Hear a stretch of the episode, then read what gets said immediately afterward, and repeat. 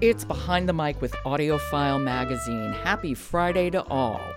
Jonathan Smith, who's a contributor to AudioFile Magazine, is here to give us his suggestion for what we should be listening to this weekend. Okay, Jonathan, take it away. Today our listen is Nobody Knows My Name by James Baldwin, read by Kevin Kennerly.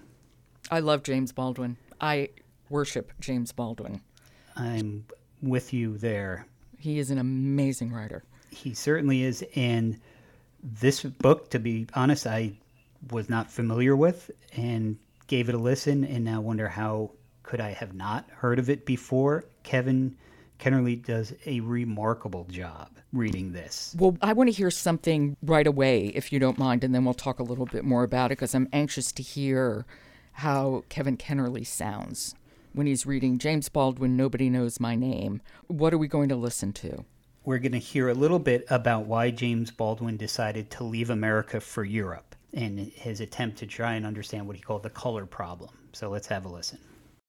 No one in the world seems to know exactly what it describes, not even we motley millions who call ourselves Americans.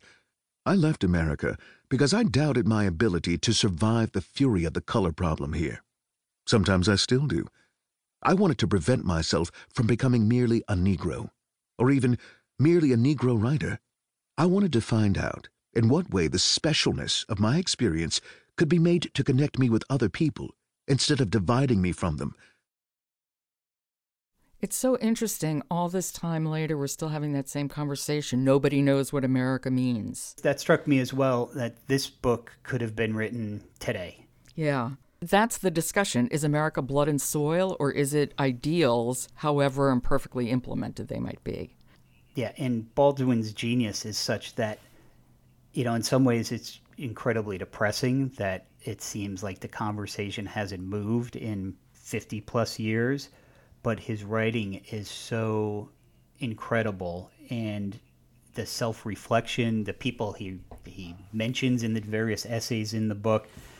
If you have any interest in the work of Baldwin, civil rights, what it's like to be black in America today, let alone fifty, sixty years ago, the challenges for black Americans, you know, growing up in the North, heading to the South, this is a book you must listen to. And then I'd also add, Kevin Kennerly does such a great job. I mean, if Baldwin could have chosen the person to read this book, I have no doubt he would have chosen Kevin Kennerly because he does an incredible job. And it's interesting because Baldwin had such a distinctive voice. His voice is, you could pick it out of a crowd. It, it's so distinctive. And Kennerly doesn't try to mimic that voice at all. No, I, I agree. I, Kennerly brings his own reading to this. Mm-hmm. And it's just, it grabs you, and it's not in any way lecturing. It's just you feel the emotion of Baldwin's words in every word that Kennerly utters. Yeah. It's just, to me, to me, this is one of the best listens I've had all year. Yeah, Kennerly, he ain't a member of the Oregon Shakespeare Company for nothing. He's really good. Exactly. He's really good. And I think that is a wonderful weekend suggestion. Nobody Knows My Name by James Baldwin, read by Kevin Kennerly. Jonathan, it's been great talking to you this week. I've enjoyed it as well. Thanks for having me back. You're welcome, and I'll talk to you again soon. I look forward to it. This has been Behind the Mic with AudioFile Magazine. Behind the Mic is supported by Hachette Audio. It's produced by Jessica Lockhart. Robin Whitten, Michelle Cobb, Emily Connolly, and Jonathan Smith are contributors. Jennifer Dowell is our editor.